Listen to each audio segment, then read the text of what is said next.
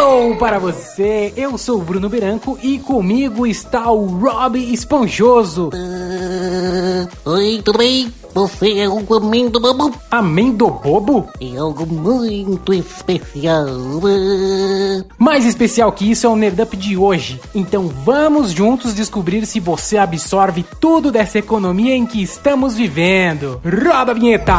Bem-vindo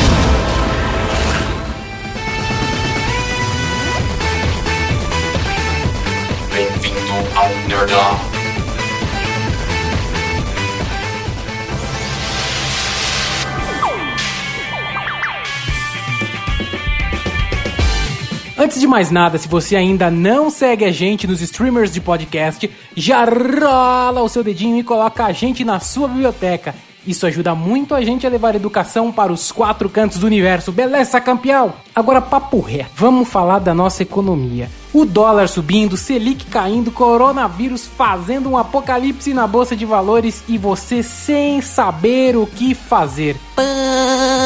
Isso é uma coisa para a gente desbravar. Vamos juntos? Disse tudo, Rob Esponjoso. A gente tem que entender todo esse cenário e um pouco de educação financeira. Você vai entender se você está absorvendo isso de forma positiva ou negativa. E aí, dar um upgrade de vida na sua grana. O seu sindicatos entende bem de como ganhar dinheiro. E eu estou pronto para isso. Tô pronto, estou pronto, estou pronto, estou pronto, tô calma, pronto, estou calma. pronto, estou pronto, tá estou bom. pronto. Muito bom que o Siri Cactus sabe dessas coisas. Mas vamos lá, vamos desmistificar e começar a criar as oportunidades. Vamos falar do dólar.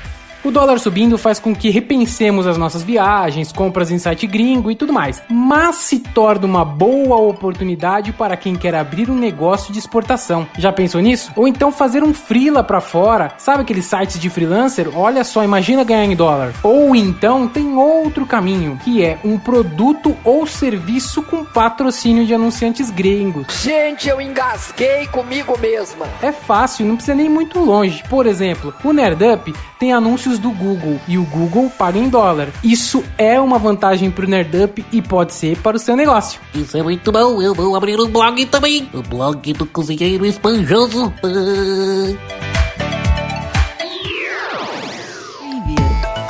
Agora vamos falar do Corona e como ele regaçou a nossa bolsa de valores. Vou te explicar de uma forma resumida, evitando ter que trazer toda essa complexibilidade. Mas o que você precisa entender é que o Brasil tem uma economia que recebe muito apoio da China. Gravou isso? Olha só, a nossa relação com o mercado chinês é ótimo e ele é um dos principais países nessa troca de vantagens em todos os gêneros. Quando eu digo todos os gêneros, é que vai desde exportação nossa de alimentos para eles até a importação deles de periféricos de tecnologia para a gente produzir celulares aqui, por exemplo. Ou seja, nossos negócios são meio que orgânicos, né? É uma espécie de troca de favores. Então, quando o vírus explodiu lá neles, tudo lá parou e o resultado foi um impacto imediato nas ações. No, God, please, no! No! No! O que, que aconteceu? As pessoas, em geral, os investidores, eh, quando eles olharam o mercado, eles olharam, puxa, isso vai bater nesses setores aqui do Brasil.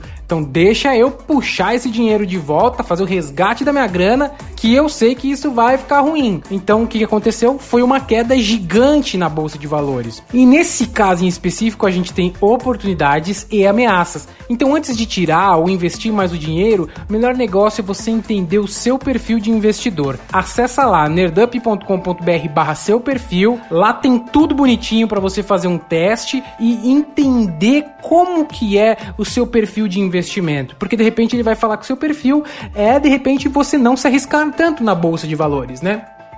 Vai lá, é de graça, não cobro nada, não quero nada de você. Entende o seu perfil, porque dessa forma você vai saber o que fazer nesse momento. Se você vai arriscar ou não. Na minha opinião, o melhor caminho é cautela e muito estudo. Acima de tudo, seja fiel a você mesmo e ao seu planejamento. Eu me planejo uma semana inteira. E você, Patrício? Ah, eu também. Eu passo a semana inteira sem fazer nada.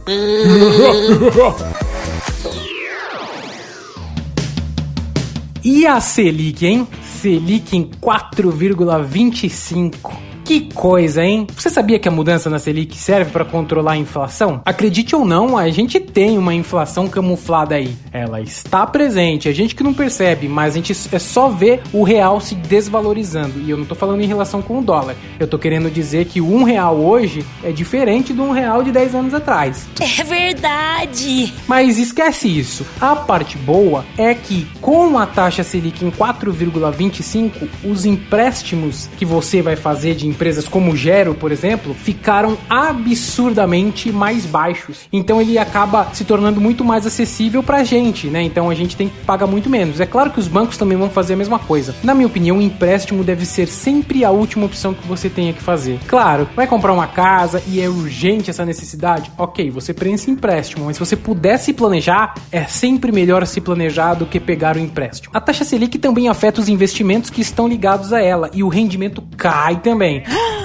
Eu tô passada, chocada. Ou seja, se você não tem nenhum investimento pré-fixado, você vai sofrer com o seu rendimento. Não é ruim, porque o que, que acontece? Geralmente as pessoas que acabam fazendo esse tipo de investimento sempre são investimentos a curto prazo e naquilo que tem o menor rendimento. São tipos de negócio que você pode fazer o resgate a qualquer momento. E eu consigo ver isso com bons olhos, pois você vai ter que dar um passo para frente, você vai ter que estudar mais sobre educação financeira e isso é muito bom, porque consequentemente você vai entender outros tipos de investimento e fazer a sua grana render muito mais.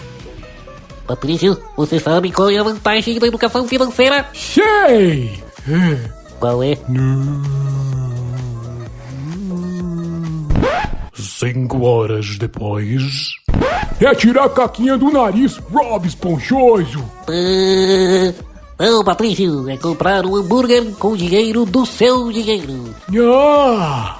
Boa, Rob, mandou bem nessa, hein? Patrício, se liga, educação financeira vai além de conhecer o que é Selic, CDB, CDI. Você vai conhecer tudo isso ouvindo o nosso podcast. É só dar uma olhada na playlist. Mas a educação financeira é muito mais. É entender o seu perfil de investidor, é entender onde você vai fazer cortes e ter mais dinheiro ao final do mês, é pesquisar por bons preços, juntar dinheiro para ter o valor total daquilo que você quer comprar e quando chega lá na frente não ter medo para negociar, ainda mais com essa crise.